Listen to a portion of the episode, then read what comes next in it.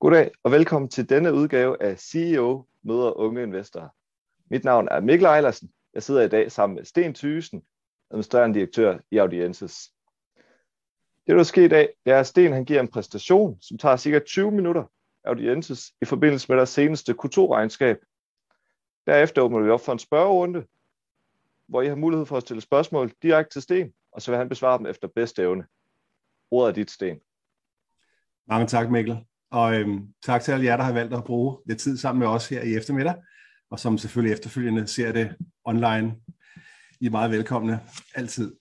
Øhm, der er gået noget tid siden sidst. Det var jo i forbindelse, som du sagde, øh, i forbindelse med vores første kvartals, og lige efter vores generalforsamling, øh, den 15. april. Og det er altid godt at komme tilbage, øh, specielt når der sker noget i, øh, i mellemtiden. Og det er jo det, der jeg synes, der er sket for os i, i, det, i den forgangne periode. Der har virkelig været tryk på kedlerne. Vi har fået leveret en masse på en masse milestones, og vi er nu langt nærmere det, vi gerne vil i år, nemlig at lancere vores produkt i markedet og begynde at sælge. Så det er, kan man sige, et wrap-up på det foregangne øh, halve år, plus status på, hvor er vi i vores kommercialisering af vores produkt. Sidste kvartal, som jo er Q2 i, i den her tidsregning, det var virkelig et kvartal, hvor vi begyndte at, at skabe det momentum, der gør, at vi er godt på vej til at lancere produktet nu. Vi har jo, som I måske har set, hvis I følger med i vores, i vores virksomheder, vores aktie, øh, talt rigtig meget omkring øh, at begynde at skabe de indledende relationer i Indien, begynde at lave de samhandelsaftaler, der skal til, for at vi kan lancere produktet i de kanaler, vi kalder klassisk retail, brick and mortar, eller hvad man nu kalder dem. Vi har også her på det seneste givet vores produkt et navn, og vi har samtidig over sommeren fået jeg vil sige, noget, noget medvind øh, på grund af, at, at præsident Biden har genoptaget aktiviteterne med at få introduceret et nyt regime i USA for det, man kalder over-the-counter hearing aids. Det er en lovgivning, der blev indført for nogle år siden, men som ikke er blevet implementeret til dato. Og der har han nu sat tryk på kedlerne også der, så der rent faktisk kommer til at ske noget i løbet af i år. Og det er jo super spændende for os. Så jeg vil sige, at det har været et kvartal, vi har, vi har været særdeles godt tilfreds med, og vi nu ser frem til, til, kan man sige, resten af året på virkelig at få realiseret det, vi har arbejdet på i, i rigtig lang tid. Så det, som vi har sat sammen i dag, er selvfølgelig en introduktion til selve casen omkring audiences. Det er lidt omkring vores produkt, og hvad er der rent faktisk er sket mere konkret i andet kvartal, og hvad der er sket på vores go-to-market-strategi.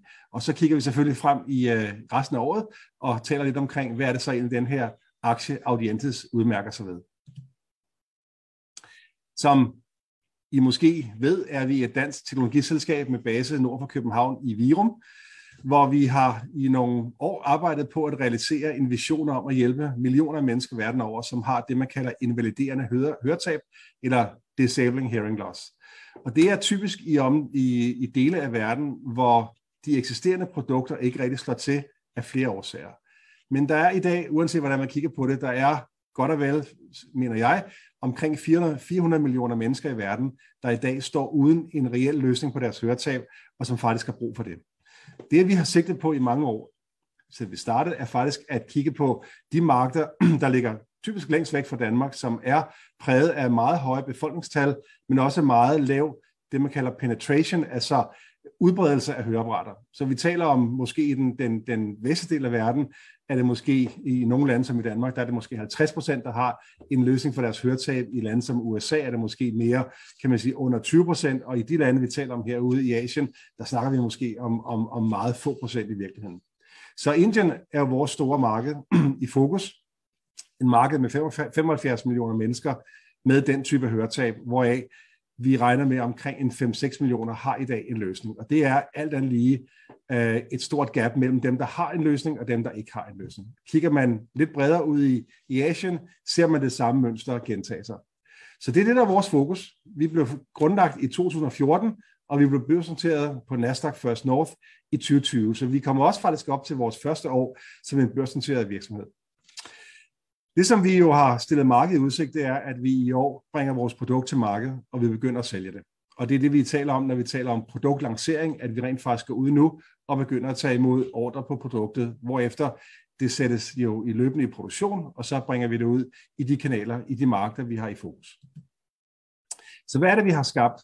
Jamen det er netop en løsning, der adresserer øh, høretab på en ny måde. Det er selvfølgelig et, et, et høreapparat i sin basale ret for begge ører, det man kalder altså for begge ører, binaural, det vil sige, at, at man har ikke kun afhjælpning af høretab på et øre, men rent faktisk på begge ører, som en indbygget del af vores koncept. Det er noget, der laver den tilpasning, der skal til. Når man har udmålt hørelsen, så skal man tilpasse forstærkningen, de frekvenser, hvor den pågældende person ikke hører rigtig godt. Og det gør vi ved en industristandard protokol, der hedder NAL, NL2, som vi også, kan man sige, lanceret som en, en industry first, som vi betegner det, det første gang, at nogen har indbygget den type tilpasning i selve apparatet. Normalt er det noget, man gør fra en PC, der bliver proppet ind i, i et apparat, hvor man tilslutter det, og så finder det. Vi gør det i det, man kalder runtime i selve produktet. Så det er en ret øh, unik løsning, vi har, vi har fundet på med at indbygge en høretest, og så efterfølgende også selve den tilpasning, der skal til til en enkelt person. Udover det udmærker produktet sig ved at supportere øh, medier rigtig godt, det vil sige alt fra telefonopkald til streaming audio, og, og deslige øh, får man en rigtig god oplevelse for i selve produktet tilpasset ens hørelse. Og øhm, udover det kan man sige, så har det indbygget batteri, øh, som der kan genoplades, øh, så brugeren skal ikke, øh, øh kan man sige, fiddle med alle mulige udskiftninger hele tiden, altså hver uge typisk, at batteri det er der øh, som standard. Produktet er selvfølgelig anderledes end de typer produkter, man kender i markedet, som sidder bag øret eller sidder helt inde i øret. Det er et, et lidt større produkt, som er beregnet til at ligge omkring nakken, skjult bag en krav, og så med et par diskrete airbots, der så går op, man propper i øret, eller sætter i øret, når man har brug for det.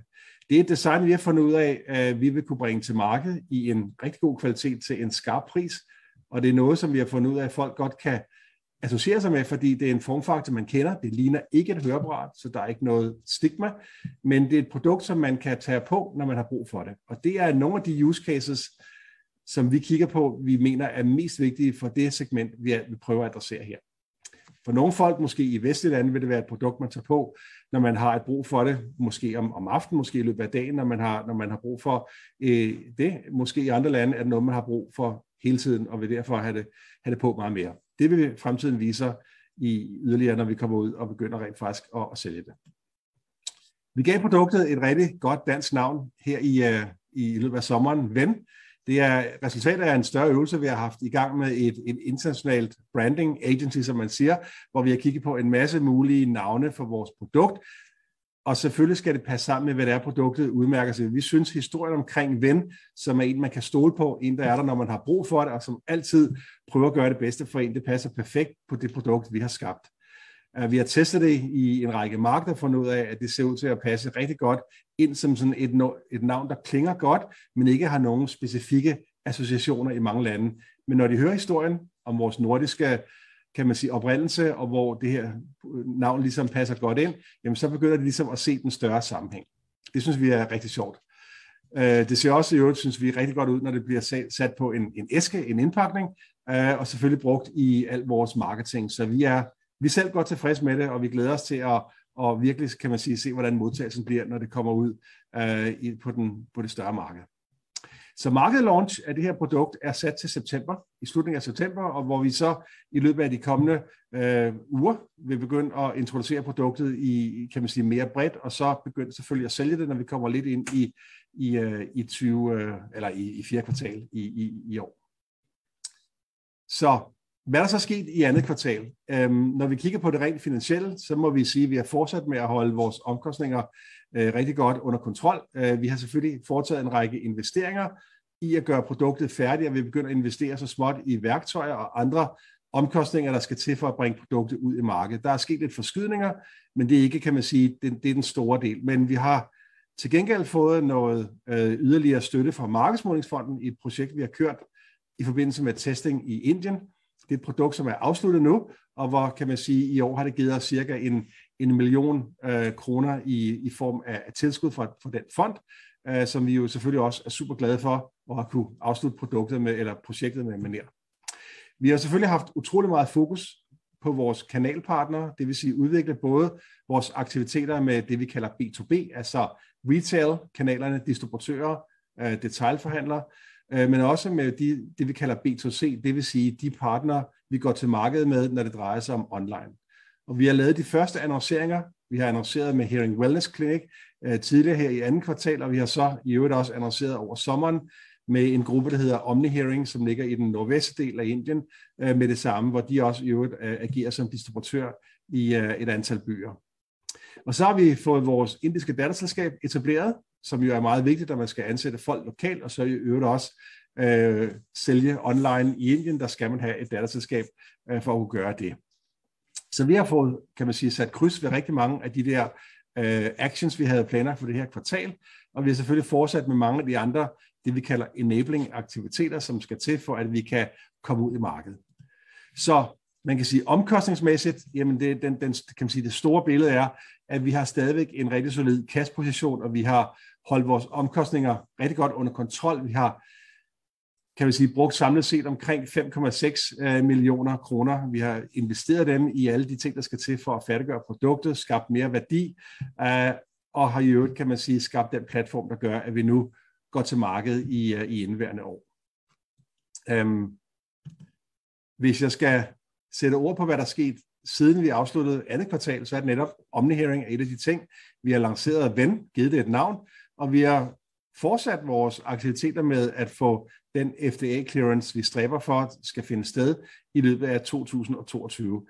Specifikt kan man sige, det der skete med, med Biden-administrationen, er jo noget, der, der kan man sige, der, der gør det lidt mere øh, håndgribeligt nu, fordi um, at præsidenten har rent faktisk været ude og sætte nogle datoer på, hvornår de her, de her nye regelsæt skal være implementeret. Det kommer jeg tilbage til om lidt.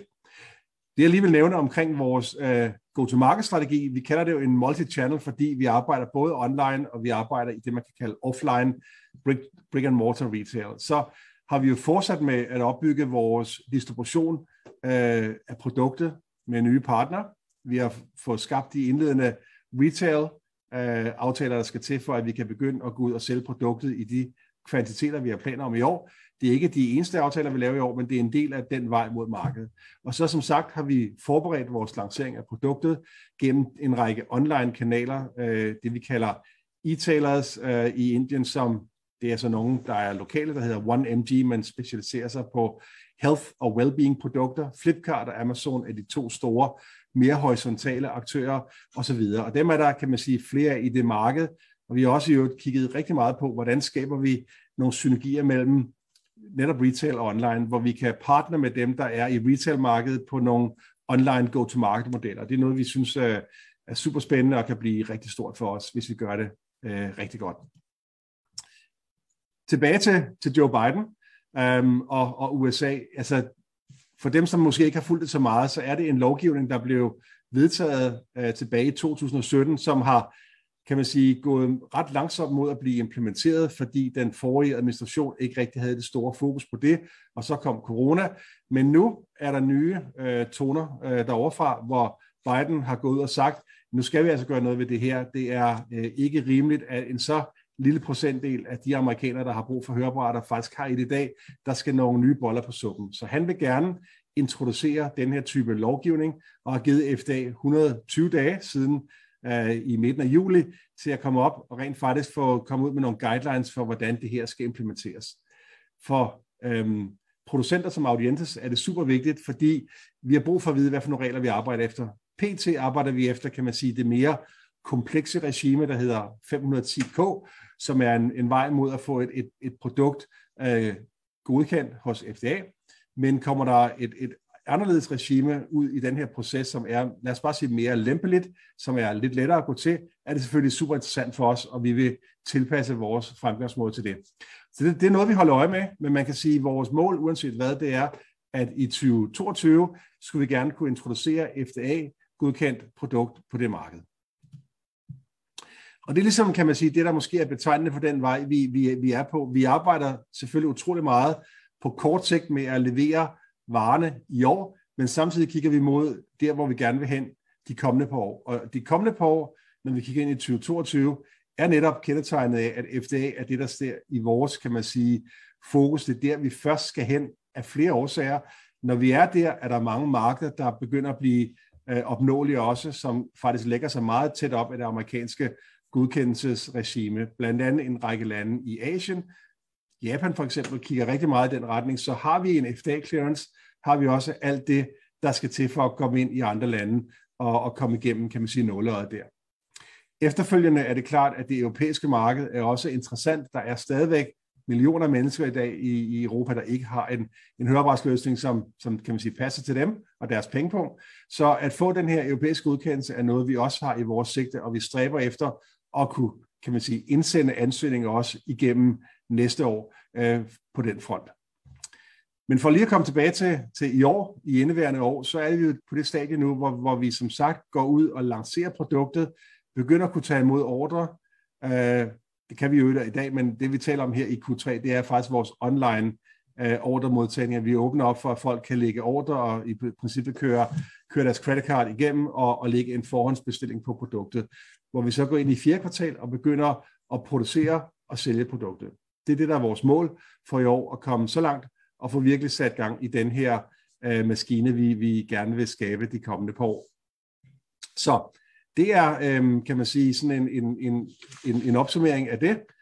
Um, når vi kigger frem mod resten af året, som sagt, jamen, så er det, som jeg siger, lancering af produktet, forudbestillinger i, i både B2C og B2B-kanalerne, og så komme ud i markedet og begynde at sælge øh, de indledende enheder og begynde at skabe den indtægts Øh, kilde, der skal til for, at forretningen begynder at bevæge sig i den retning, vi gerne vil. Vores mål er at være break-even i 2024 som en forretning, det vil sige, hver af de kommende år vil være et skridt på den, i den retning mod nye markeder. Selvfølgelig med lancering af andre produkter vil komme også, men det er det, vi søger at skabe fundamentet for i år. En øh, afsluttende bemærkning omkring, hvad det er, vi som virksomhed stræber på. Vi er jo en, en, en kan man sige, en, en mission-oriented virksomhed. Vi har et klart fokus på at hjælpe millioner af mennesker i verden, som har den type høretab. Vi taler om invaliderende, og for folk, der har høretab i den kategori, er typisk noget, der medfører øhm, virkelig store udfordringer, både, øh, man kan sige personligt, man bliver sat lidt uden for øh, de sociale cirkler, man måske har været en del af, men man har også rigtig svært ved at, at tjene til livets ophold. Og det, specielt hvis man er en person, der forsørger en familie, er det ofte en kæmpe stor udfordring, hvis man ikke kan opretholde sit job på grund af dårlig hørelse, og kan man sige, at man kommer ind i en negativ spiral på længere sigt, der kan medføre en, en masse udfordringer. Udover, kan man sige, det økonomiske og, og, og, og andet well-being, så har man også nogle ting, der begynder at, at kunne gøre, at man rent kognitivt øh, ikke er i stand til at følge med, ligesom man, man gjorde tidligere. Så det, man taler om, altså øh, demens, er noget, der helt klart er forbundet med dårlig hørelse. Så der er en række afledte effekter af høretab, som man kan sige, der er store omkostninger for samfundet. Så når vi kigger på det som en virksomhed som audience, så kan vi se, at der er nogle områder, hvor vi mener, at vi kan gøre en stor forskel. Kan vi hjælpe millioner af mennesker, gør det, at vi, kan man sige, kan, kan vise øh, klar fremgang på mange af de områder, som FN har sat med de der bæredygtige øh, udviklingsmål. Og det er det, vi har identificeret tre af, som man kan sige, den første, det er uh, Reducing Hearing Loss and Economic Hardship. Det er jo um, et af de her uh, klassiske områder, som, når, som jeg siger, når man har høretab, har man en, række udfordringer på den front. Man har også ofte de mentale og fysiske udfordringer, og man bliver ekskluderet fra, fra markedet. Så det er det, vi har sat os som mål at gøre en stor forskel på. Endelig kan man sige omkring vores investment case, udover de ting, jeg lige har talt om, så, så er det, kan man sige, hvad, hvad bygger den på? Og den bygger på det faktum, at der er en meget stor stigning i antallet af mennesker, som har invaliderende høretab. WHO forudser, at det går i retning af 900 millioner mennesker i 2050, fra de cirka, kan man sige, en halv million mennesker, der er i dag. Det vil sige, det er en meget kraftig stigning, og al, kan man sige, research viser, at den nuværende industri kan ikke følge med. Den sælger kun 17 millioner høreapparater per år. Den vil aldrig kunne catch up med den kurve, der stiger på grund af mange faktorer, som for eksempel også det, man kalder rekreationel brug af musik, det er, når folk spiller musik højt i ørerne, der er flere, der vil få tidligere høretab end, end før af, for, af forudsigelserne. Så det er noget, man kan sige, der ligger til grund for vores business case. Vi har et fokus, der ligger på det marked, der i dag ikke er adresseret, og som vi ser som værende et marked, der kun bliver større de kommende par år. Vi har udviklet et, vi mener, et innovativt koncept, som vi lancerer i den første formfaktor, som et, kan man sige, et nakkeborgen høreapparat, men vi har selvfølgelig andre idéer til, hvordan vi kan bruge den software- og hardware-platform, vi har skabt på andre formfaktorer de kommende par år. Vi har en meget klar positionering i markedet. Vi er ikke dem, der går ud og sælger de dyreste produkter til vestlige forbrugere. Vi har et klart fokus på at sælge til det, man kan kalde middle of the, of the funnel, øhm, eller øhm, man taler ofte om pyramiden, hvor man har en, øh, en, en idé om, at markedet i bunden af pyramiden er meget, meget stort, hvis man kan finde ud af at adressere det, hvorimod markedet i toppen af pyramiden er tilsvarende noget lavere, eller i størrelse, men det kan være højere i værdi. Vi ligger også i midten af den her, kan man sige, model, uh, middle of the pyramid, kan man kalde det, uh, hvor vi har det fokus, som vi har i mellemklasserne i nogle af de lande, vi træder ind i først, hvorefter vi udbreder modellen til at kunne adressere mange flere mennesker uh, på længere sigt med produkter, der gerne skulle koste mindre. Og vi har et stærkt team. Vi har samlet et team i Danmark og i Indien, som har, øh, jeg vil sige, meget øh, erfaren øh, team inden for at kommercialisere produkter, markedsføre dem, lancere dem og sælge dem. Og selvfølgelig rigtig stærkt udviklingsteam, både i Danmark og i de partner, vi arbejder med, både i, i Kina og i, og i andre lande. Vores mål er klart at skabe den fjerde store danske høresundhedsvirksomhed øh, ud fra nogle andre præmisser end de tre store, som er til stede i dag. Så det synes vi er super spændende og kendetegner vores, vores investment case rigtig godt. Øhm, jeg vil opfordre jer alle til at signe op til vores nyhedsbrev. Øhm, der er et, et, et kvartalsmæssigt nyhedsbrev, som vi sender ud, plus der kan ofte komme nogle, nogle spændende nyheder for os, som man kan modtage direkte øh, i sin social media eller i sin øh, mailbox. Så jeg vil bare sige mange tak for jeres tid. Jeg håber, det var interessant, og jeg ser frem til nogle, nogle spændende spørgsmål. Så mange tak, og over til dig, Mikkel. Tak for præsentationen, Sten. Jeg kan se, at der allerede er kommet en masse spørgsmål i forbindelse med det. Så dem går vi bare i gang med. Det gør vi bare. Øh, Jonas han spørger, det fremgår, at det kinesiske marked minder en smule om det indiske marked, rent størrelsesmæssigt. Kigger I også mod Kina allerede nu i forhold til samarbejdsaftaler eller lignende? Ja, øhm, jamen det gør vi. At vi har lavet et, et kan man sige, en, en, og det gør vi jo til, til stadighed. Vi analyserer de forskellige markeder, vi har mulighed for at komme i betragtning i. Og, øhm, så vi har lavet sådan et, et, et relativt bredt sweep øh, i en række lande i, i Asien, og Kina er et af de lande, der helt klart har rummer store muligheder for en virksomhed som os. Øh, e-commerce er jo kæmpestort i Kina, og det er faktisk nok den, den foretrukne øh, måde at lancere et produkt som vores på. Så, så at, at komme ind i nogle af de kendte indiske øh, e-tailers er, er klart i vores, øh, i vores sigte. Så det er noget, vi, vi kigger på, og håber, at vi kan komme, komme ind der også i sådan en overskuelig tidshorisont. Okay. Spørger René, har der været en testgruppe fra målgruppen, som har afprøvet produktet og givet feedback på det? Ja, det var faktisk noget af det, vi lavede. Øh, altså, vi har, vi har lavet det løbende de sidste øh, tre år øh, så i regi af det projekt under Markedsmålingsfonden, men vi har så sent som i første kvartal været ude i Indien øh, i, i, i fire byer og teste produkter med lokale øh, brugere, både dem, der har høreapparater og nogen, som ikke har høreapparater endnu, øh, og fået feedback, som vi har brugt her i den afsluttende proces øh, med at færdiggøre produkter. Så ja, det, det har vi løbende gjort. Er det så også med softwaren, I har gjort det, eller er det kun selve produktet? Nej, det er med, med software, fordi det er, det er jo en, en integreret del, kan man sige. Det er at kunne forstå, hvor, hvordan man kører en høretest på et produkt, og, og trykke på de rigtige knapper, og så videre. Det, det, er jo nogle, det er jo nogle af de ting, vi har, vi har testet, blandt andet. Okay. Hjalte, han spørger, hvor mange produkter forventer I at sælge i indeværende år? Ja, vores mål er, at ligesom bygger på en, en, en omsætningsforventning om at kunne, kunne skabe mellem 3,5 og 5 millioner kroner i omsætning i år. Det svarer, det svarer rundt regnet til en mellem, jeg vil sige, 4,5 til, til, til, til 7.000 produkter. Det afhænger lidt af, hvilke kanaler vi sælger det igennem. Vi, vi sælger jo som, man kan sige, øh, øh en, øh, en, en, en fabrik, øh, en, en, en OEM, der sælger gennem et antal kanaler. Så det, vi sælger det for, er ikke, ikke lige uh, udsatsprisen. Men når vi sælger gennem online, så er det klart, så, så er der en, en, en større del til os. Så, så det er sådan rundt regnet det, det antal, vi går efter. Har I nogle forventninger til, hvor meget af salget I selv kommer til at stå for? Hvor meget der kommer til at køre igennem de her retailers? Vi, vi forventer egentlig sådan et, et, et 50-50 scenarie i, i, i år. Øh, det er jo det år, vi, vi introducerer produktet, så det vil selvfølgelig give os en, en masse øh, viden om, hvordan vi kommer igennem til, kan man sige, forbrugere gennem online, og hvordan produktet bedst præsenteres i, uh, i, i, i offline, altså i, i normale butikker. Men vi, vi forventer cirka et, et 50-50 split. Um, ja. Så skriver René, hvordan forbereder jeg på at betjene så forskellige markeder som Indien, USA og Europa?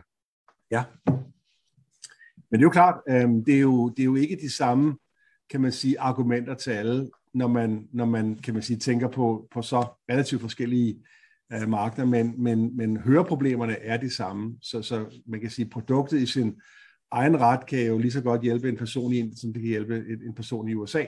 Men det er jo klart, at produktet forholdsmæssigt vil være en større investering i Indien, end det vil være for nogen i USA eller på de vestlige markeder.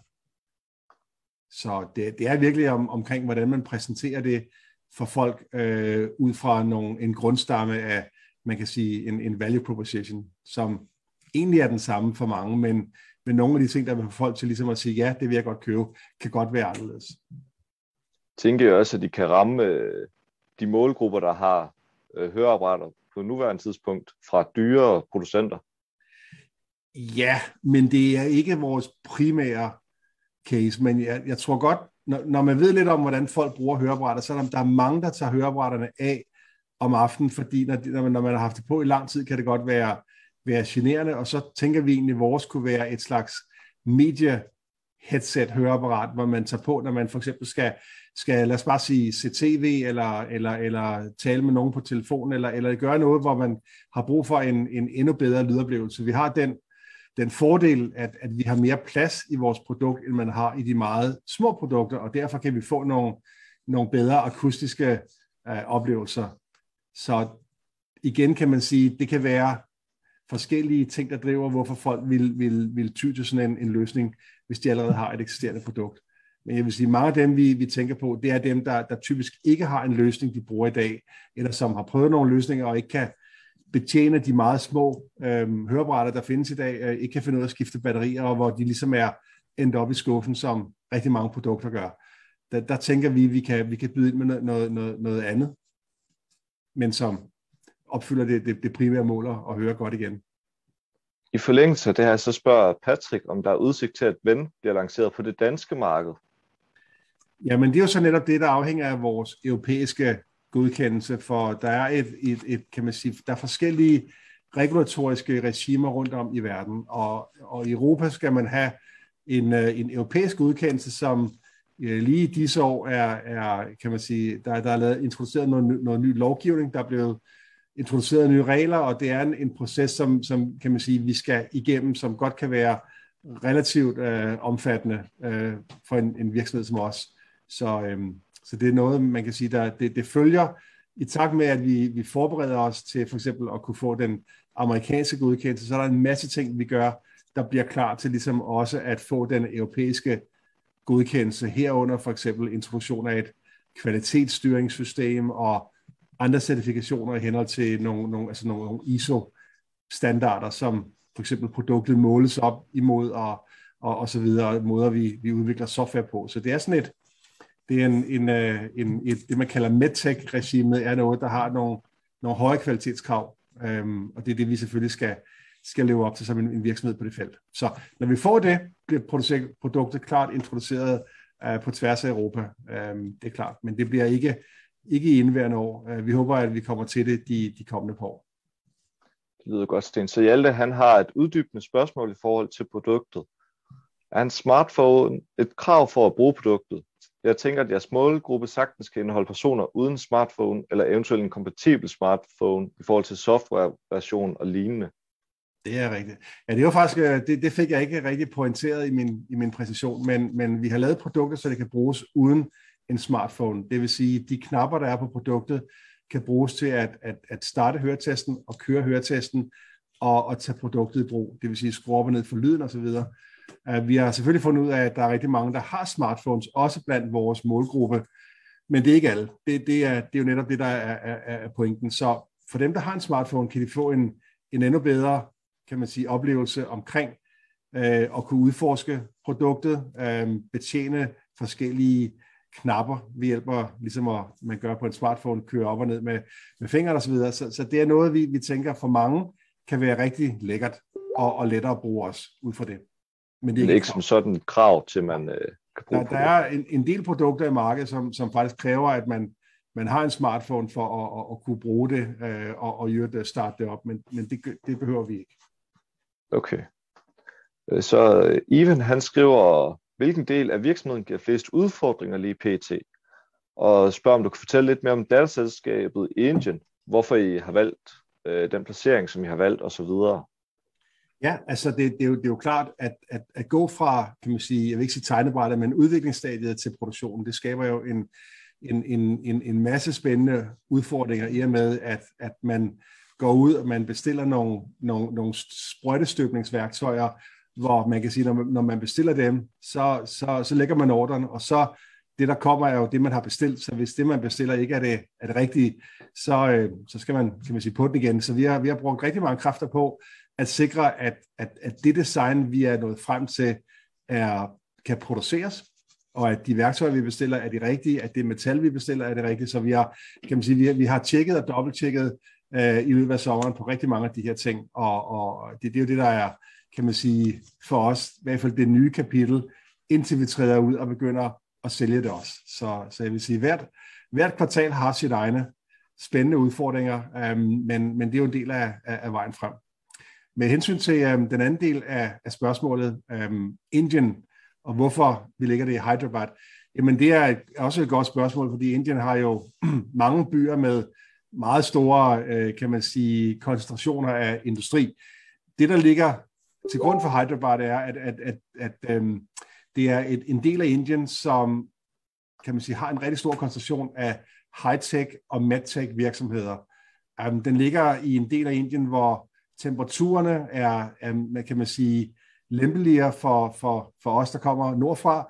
Øh, der er, når man tænker på Delhi og med, med, med udfordringer som, øh, kan man sige, øh, smog og alle de ting, der er i, i Delhi, af dårlig luft, så er det faktisk en, en, nogle, nogle faktorer, som vi ligesom har haft med i betragtning.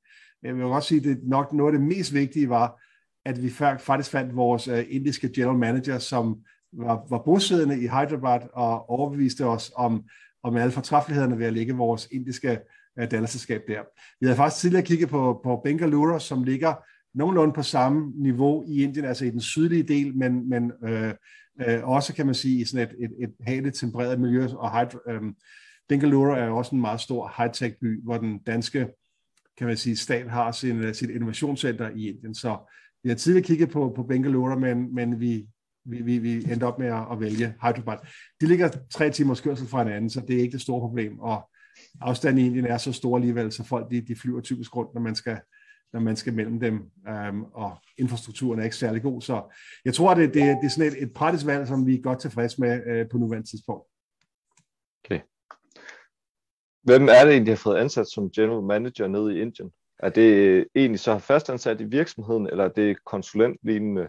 Nej, men det er, det er jo en, øh, en, en, øh, en, en betroet medarbejder, kan man sige, med, med, med over øh, 30 års uh, erfaring fra altså høresundhedsbranchen. Uh, han hedder Raman, og øh, har, har tidligere startet datterselskaber op for en af de store øh, internationale høreapparatsvirksomheder i, i, i Indien, og kender bogstaveligt talt alle de, de gode forhandlere øh, på fornavn. Han ved, hvem der, der er gode til, til, til hvilke ting, så, øh, så jeg vil sige, at vi har fået et rigtig godt fodfæste allerede på grund af Raman og hans øh, øh, forståelse for markedet. Øhm, og vi er, kan man sige, begyndt også, det, det kan jeg også tilføje, at vi har faktisk også en, en medarbejder i, øh, i, i, i Delhi nu, og, og ligesom kan man sige, vi vil have medarbejdere i de enkelte store byer, fordi igen opdyrke markederne i Indien, der er jo 29 stater og, og forskellige selvstyreområder, og det, det er vigtigt at, at have folk til stede lokalt. Uh, det, det gør, at man har en meget bedre dialog med, med de enkelte aktører i de områder. Så. Det lyder i hvert fald til at være et par kvalificerede mennesker, I har fået fat i. Ja, men det synes vi også, øh, og det er vi super glade for, og øhm, det, er, det ser rigtig godt ud. Um, vi kommer selvfølgelig til at starte mere op i, i, i Indien, end vi gør nødvendigvis i Danmark. Det er der ingen tvivl om, og træder vi ind i USA, så er det også der, vi, vi ser den, den store vækst i vores medarbejderstab vil, vil ske. Um, og det er det. Der, der skal folk til at, at gå ud og introducere det i markedet og, og gøre alt det, der skal gøres i, i, i de regioner der.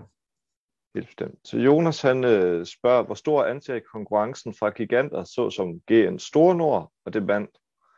Øh, er der risiko for, at de vil træde ind i samme markedssegment, som Audientes opererer indenfor?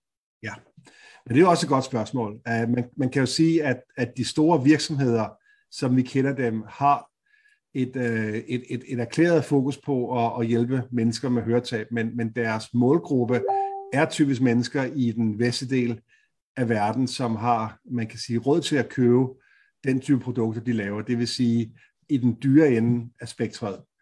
Um, det er jo et, et, et fokus, man tager, og har man en god forretning, så er det også, er der er masser at, at, at kunne gøre inden for det segment, for eksempel i Asien og alle de andre lande, der, der, der kommer op, og hvor der er flere og flere folk, der får råd til at købe luksusprodukter. Vi har taget lidt andet fokus. Vi, vi, som jeg sagde tidligere, vi, vi, vi fokuserer på den der middle of the pyramid, hvor det er, kan man sige, den nye mellemklasse, der kommer op og nu har råd til at købe produkter, der måske ikke koster altså 2.000-3.000 for et høreapparat, men, men, men måske en tiende del, men, men hvor man kan sige, at de får en god løsning. Uh, det er det marked, vi har sat som fokus, og, og det er der en, det er der en hel del teori om, hvordan man adresserer den type markeder bedst, men altså det er det, vi kalder uh, altså high quality, low cost. Det er det, der er vores fokus. Um, det er ikke fokus for de andre aktører i markedet på samme niveau. Det er heller ikke noget, I frygter kan ske at blive et fokus men, for de andre det kan man da sagtens øh, forestille sig, at, at, at man vil gøre, men, men det er det der med, typisk i, i virksomheder øh, bliver man nødt til at, at, at have et vist fokus for at holde styr på forretningen. Um, men altså, det er, jo, det er jo svært at spore om, om ting, specielt om, om fremtiden. Uh, det, er jo, det er jo dygtige virksomheder, men øh, man kan sige, der er, jo, der er jo masser af muligheder. Som jeg sagde, der er måske 400 millioner mennesker i dag uden en løsning. Der sælges 17 millioner produkter i dag per år. Altså der er så store muligheder for at udvide markedet uh, ved at gøre nogle nye ting, og det er ligesom det, det, det, det vi gerne vil, vil, vil tage del i. Okay. Så du ser det ikke som værende den største risiko, selvom de begynder at lave noget inden for samme markedssegment? Nej, jeg vil sige, for, for med alt det, audiences gerne vil gøre, og har potentiale for at gøre rigtig godt, der, der er det ikke min bekymring, hvad nogle af de store vil, vil, vil gøre. Det er, det, det er slet ikke noget, der sådan næsten bobler på vores radarskærm. Det er egentlig, at for folk, som ikke tidligere har haft løsninger til rent faktisk at, at, at anskaffe sig en løsning, øhm, og begynde at komme, komme med på, kan man sige, bølgen med, med bedre hørelse. Så øhm, nej, det er, det er absolut ikke. Okay. Øh, apropos øh, forskellige segmenter osv., så spørger Sofie, hvilke forskelle der er på det amerikanske og det indiske marked for høreapparater? Ja, men altså det er vel, øhm, man kan sige, for, det, for den klassiske hørebrætstype er der klart en højere gennemsnitspris i USA, end der er i Indien. Så der, der sælges flere af de billigere produkter i Indien end i USA. Det er jo også noget af det, som Joe Biden han, han kommenterede på som i hans rolle som præsident, at, at, at det er godt nok nogle høje priser. Folk, kan man sige, tager sig betalt i, i, i de klassiske hørebrætskanaler i USA. Det er jo den samme kan man sige, øh, øh, situation med, med medicin i USA. Der er nogle mellemmænd, der gør, at priserne bliver presset rigtig meget i den forkerte retning, set fra samfundets side. Så, så i Indien er, er, er det en, en anden situation. Der er selvfølgelig nogen, der har ufattelig mange penge, øh, set ud fra lokaler og i øvrigt internationale målstok, men, men de køber typisk de dyre produkter, men der sælges langt flere af de, kan man sige, billigere produkter i Indien. Og det er jo så der, vi kommer ind ligesom og siger, jamen, jamen vi kan gøre det endnu bedre. Vi kan introducere et produkt til en pris, der får, der får de fleste i det, man kan kalde de 300 millioner menneskers øh, mellemklasse, øh, at, at noget, de vil kunne have råd til. Okay. Så René han spørger, er strategien at videreudvikle på det ene produkt med ny teknologi, eller går I efter at tilføje flere produkter til porteføljen? Ja, så, så vi, vi, vi ser vores FDA kan man sige, projekt som værende en, en, en, en afledt version af det eksisterende produkt. Ligesom vi, vi tænker, at produktet vil fortsætte med at udvikle sig, da vi vil introducere en række nye features, og det vil helt klart komme i nogle, nogle modeller, som måske har nogle andre designkarakteristikker, ligesom bilmodeller, der lever et par år, og så introducerer man den næste generation. Men, men udover det, så har vi nogle idéer til andre formfaktorer, som vil passe rigtig godt ind i vores, øh, kan man sige, øh, øh, markedsmuligheder, øh, og dem vil vi godt kigge på og se, hvad vi kan, hvad vi kan introducere. Der er jo mange formfaktorer, der er populære blandt altså, øh, folk, der bruger hovedtelefoner i dag. Der er dem, der sidder over hovedet, der er dem, der sidder omkring nakken, og så er der dem, der sidder som, som earbuds, og der er, der er jo en, en masse inspiration at tage fra, fra, fra de her markeder. Så vi vil klart komme med andre formfaktorer også. Okay. Så Jonas... Ud fra den samme øh, platform, vi har skabt, som, som kan man sige, har software, og det har hardware elementer i sig, og så kan man sige, er der en, en, et, et, et, et, et øh, interessant design, der gerne skulle kunne rumme det, og som folk skulle gerne synes om. Og det, det er jo det, vi skal, vi skal finde ud af, hvad er, den, hvad er efterfølgeren, hvordan ser den ud. Lige præcis. Så Jonas han spørger i forhold til konkurrencesituationen, er der så nogen, som tilbyder en løsning lignende audiences rent økonomisk og kvalitetsmæssigt?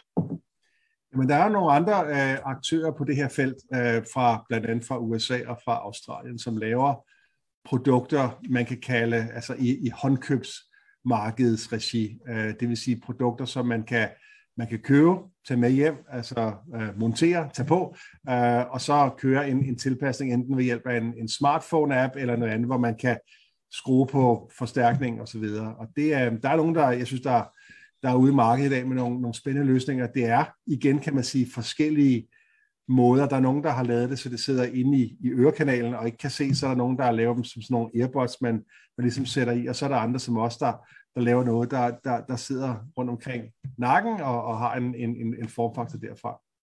Så der, jeg synes, der er rigtig mange, der, der, der gør det spændende, øh, og det er jo det, vi taler om, ligesom med at udvide altså kagen, så, så, så der er flere, der får, der får gavn af de løsninger, øh, og det skal der selvfølgelig flere end en aktør til, til at gøre. Selvfølgelig. Ja. Så spørger Sofie, om I også forventer at lancere ven i resten af Asien, eller I kun har fokus på Indien og Kina her til at starte med?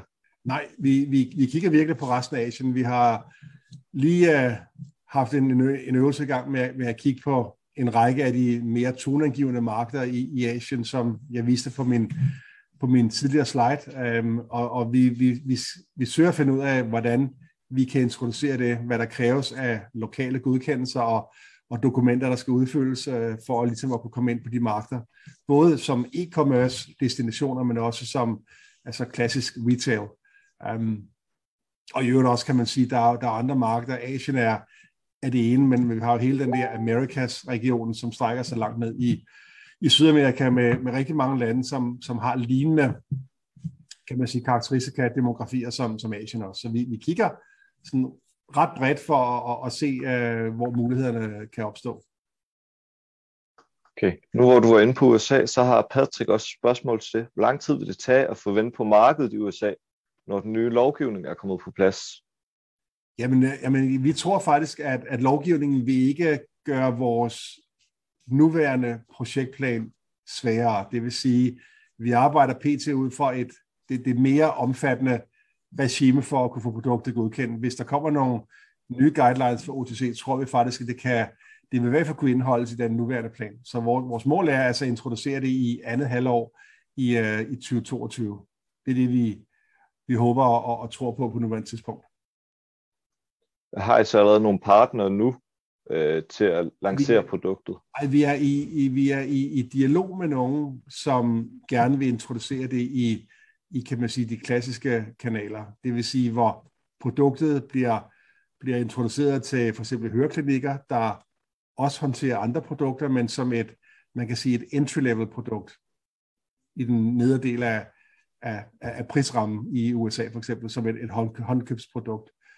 Um, og det er vi selvfølgelig, når vi begynder at, at kigge mere seriøst i det marked, så er det klart, så er, det, så er der andre muligheder også, men, men altså, når jeg tænker USA, så tænker jeg optikere, jeg tænker apoteker, jeg tænker på de der drugstores, de har i USA, som sælger mange typer produkter i, i den prisklasse, vores er, og som altså går alt fra aircondition systemer til, øh, til blod, blodtryksmåler og lignende. Så, så der er mange alternative kanaler i USA, men man skal stå med et produkt, der er bogstaveligt, klart, bogstaveligt talt er klar til at blive solgt, ellers er det for tidligt for dem. Så løber man i, i glemmebogen, før man, man er ude af døren.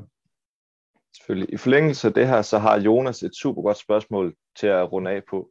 Okay. Hvor ser jeg selv om 5-10 år? Jamen om 5-10 år, der, der håber vi selvfølgelig at have en, en rigtig solid forretning opbygget med tilstedeværelse i, i, i, i de kritiske markeder i verden, hvor vi er oppe og sælge i, jeg vil sige, i størrelsesorden af en million produkter hvert år. Det er godt at høre. Hvis jeg kigger længere ud mod de 10 år, øh, vi, vi har jo nogle, nogle mål om, kan man sige, hvert år, at, at praktisk at, at fordoble det antal produkter, vi sælger i, i kraft af, vi tager nye markeder i, i, i, i brug, uh, vi lancerer det på nye markeder, og vi, og vi introducerer nye produkttyper. Så, så det er det. Vi vil gerne skabe den der vedvarende øh, uh, gode vækst i forretningen, der gør, at når vi sælger altså 100.000 vis af produkter hvert år, um, op imod en million, så begynder der at ske en masse ting med vores uh, kostbase, uh, at det bliver, det bliver let og lettere for os at lave produkter, der, der man kan sige, der, der, der måske endda koster mindre, hver gang vi lancerer et nyt produkt, men som stadigvæk uh, rummer en god business case for os. Det tænker jeg skal være de afsluttende ord, Sten.